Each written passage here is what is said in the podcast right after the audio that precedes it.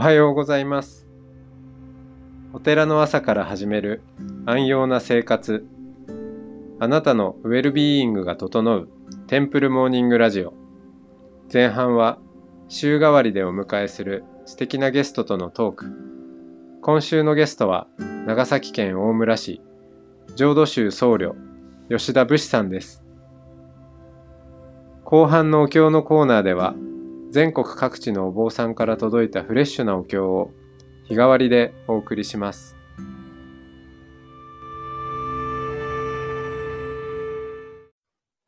武士さんおはようございます。おはようございます。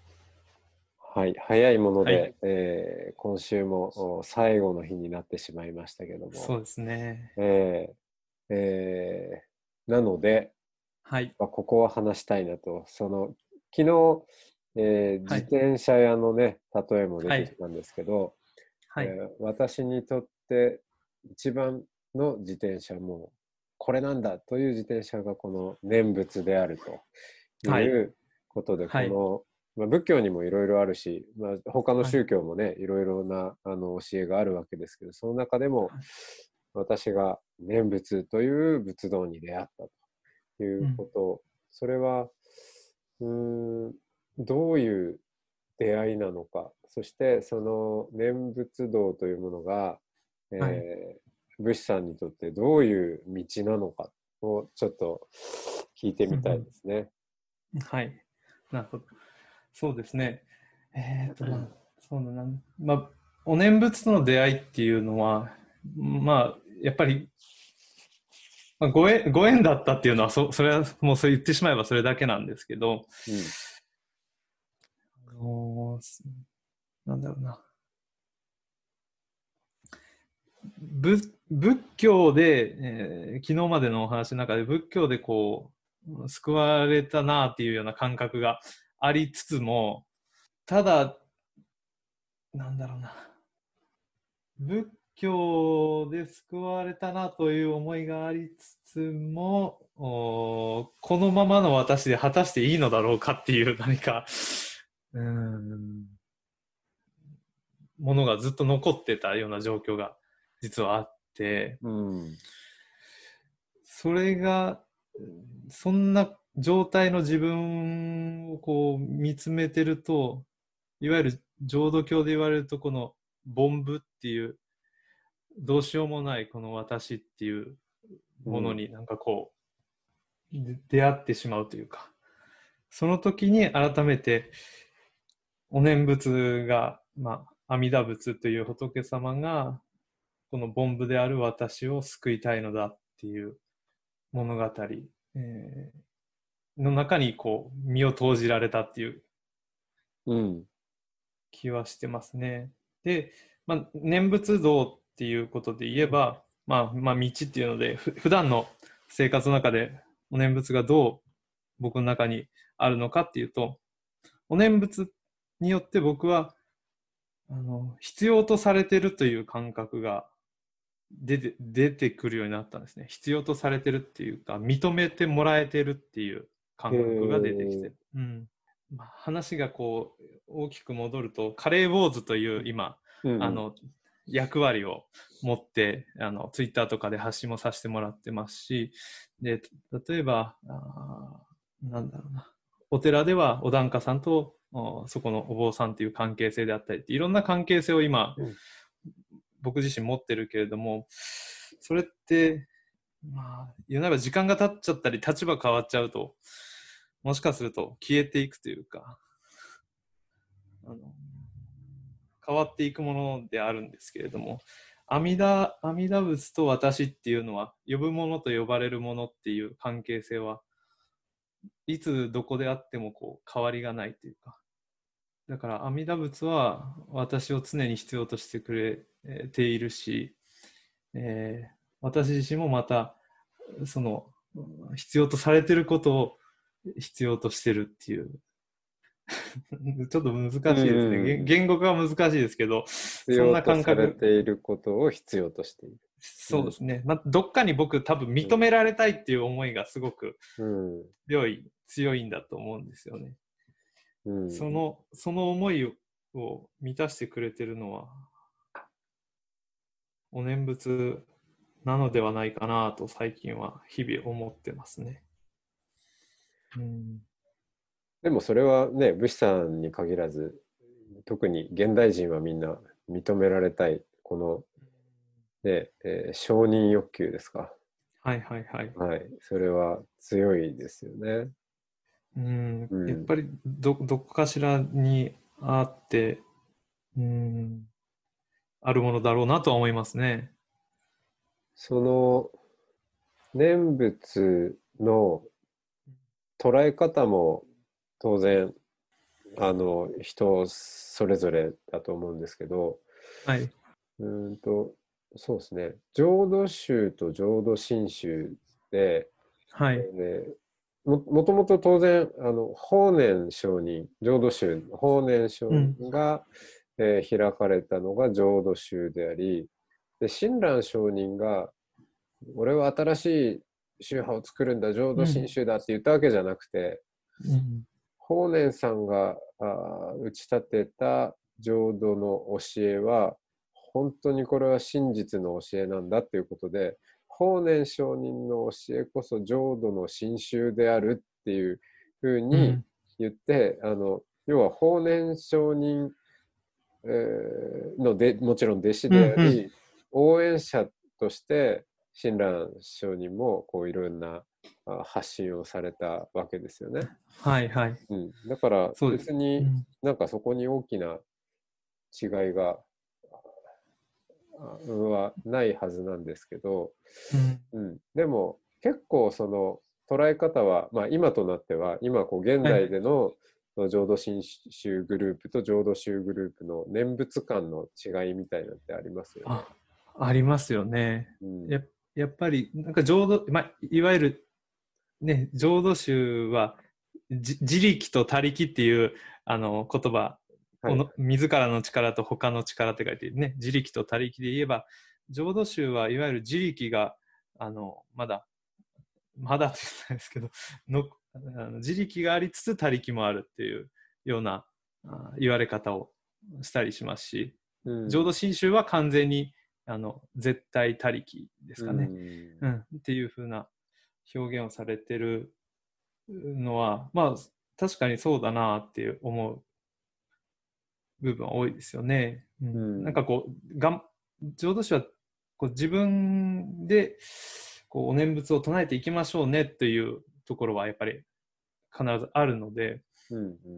うん、そこの部分は、まあ、信州さんだとどうなのかな？その信心であったりお念仏唱えるっていうところもある意味ではあ阿弥陀仏からのうん働きかけによってなされていくものっていう理解うん。で僕はいるんですけど、そうですね。うんう、ん、私が唱えるのではないと。うん。唱えさせられるんだ、うんうん。そうですね。ううんんうんそうですね。そうんの、うん。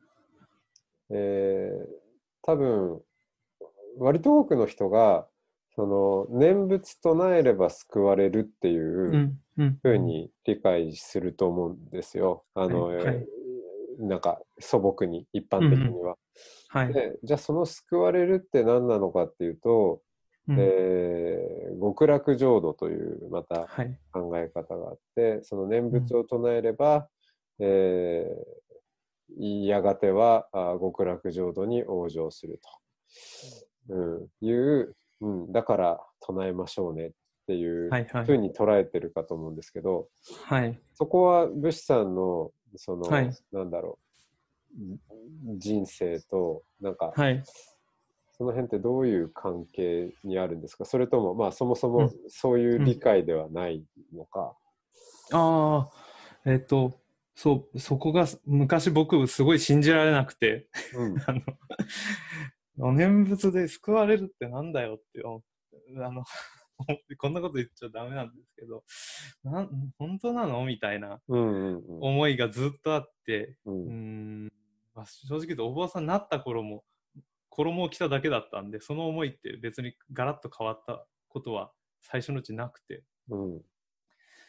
えーでもそれがこう変わったというかそあの命を得るときに、お浄土に往生するっていう中に僕らは、僕は生きてるんだって思うと、なんだろうな、予定が定まったっていうかうんうん。あよ予定が決まっあそういう予定なんだっていうのでその予定が決まっちゃうとあのその予定から逆算して今あ何をしたらいいかなとかどうしたらいいかなっていうのが出てきたっていうのが僕の中ではあまあ平たく言うと救い救いなのかなっていう気はしますけどね。予定が定まったっていうのが救いなのかうん。な。うん。親鸞さんが小成就とかね、いうはい言葉でも、ありますけど、うんまあその、えー行き先が定まっているこの我が身を、まあ、安心して喜んでいくんだっていううんことですよね。だから、あの、案外、その念仏念仏っていうと、あの、どこに行くのかっていうこと、要は、うんみ未来にフォーカスがあるように思ってる人結構多いと思うんですけど、意外と、うんうんほら、その、最近だと禅とかマインドフルネス、今ここっていう強調するじゃないですか。はいはいそ。の今ここの安心をおその未来が定まっているということによって、えーこうなんだろう得てい,、うんうん得ていくはいはい。そう、うんうんのがありうんますよね。そうそうそう、それは本当に、それがありますね。僕も一時期その今、今っていう、今ここ、今ここになんかちょっとこう、のめり込んでた時期あったんですけど、うんよよく考えると、い今、今って、うん、今ここって、だ、今ここだけじゃなかなか理解しづらいとこがあって、やっぱ未来とか過去があってこその今だなっていうので、うん。うん、そういう意味で未来が定まると今ここが見えてくるっていうのはあるなと思ってます。うん、カレンダーに、まあそうんの日付は分かんないけどあの必ずうん。うんいつかはあのお浄土に生まれていくんだっていうことが書き込まれているわけですね。そうですね。そうそう。だからそれをね、証明しろって言われても、いや、その時になってみたらわかるんじゃないっていうしかないし、僕はそれを言うなれば信じてうん今日ただ生きてるだけだからですね。うんっていうとこかな。うん、ありがとうございます。すいません、長くなっちゃはい、いえいえいえ。はい、はいご念仏の話まで伺えて、ははいい、よかったです。う。ありがとうございます。はい、じゃあぜひ、はいあのーね、えーこれを聞いている方は、ツイッターでカレー坊主をフォローしていただいて、はい。機会があればぜひカレーをご一緒しましょう。そうですね。はいはいじゃあ、また一緒にカレー食べましょはい。ありがとうございます。う。どうもありがとうございました。ありがとうございました。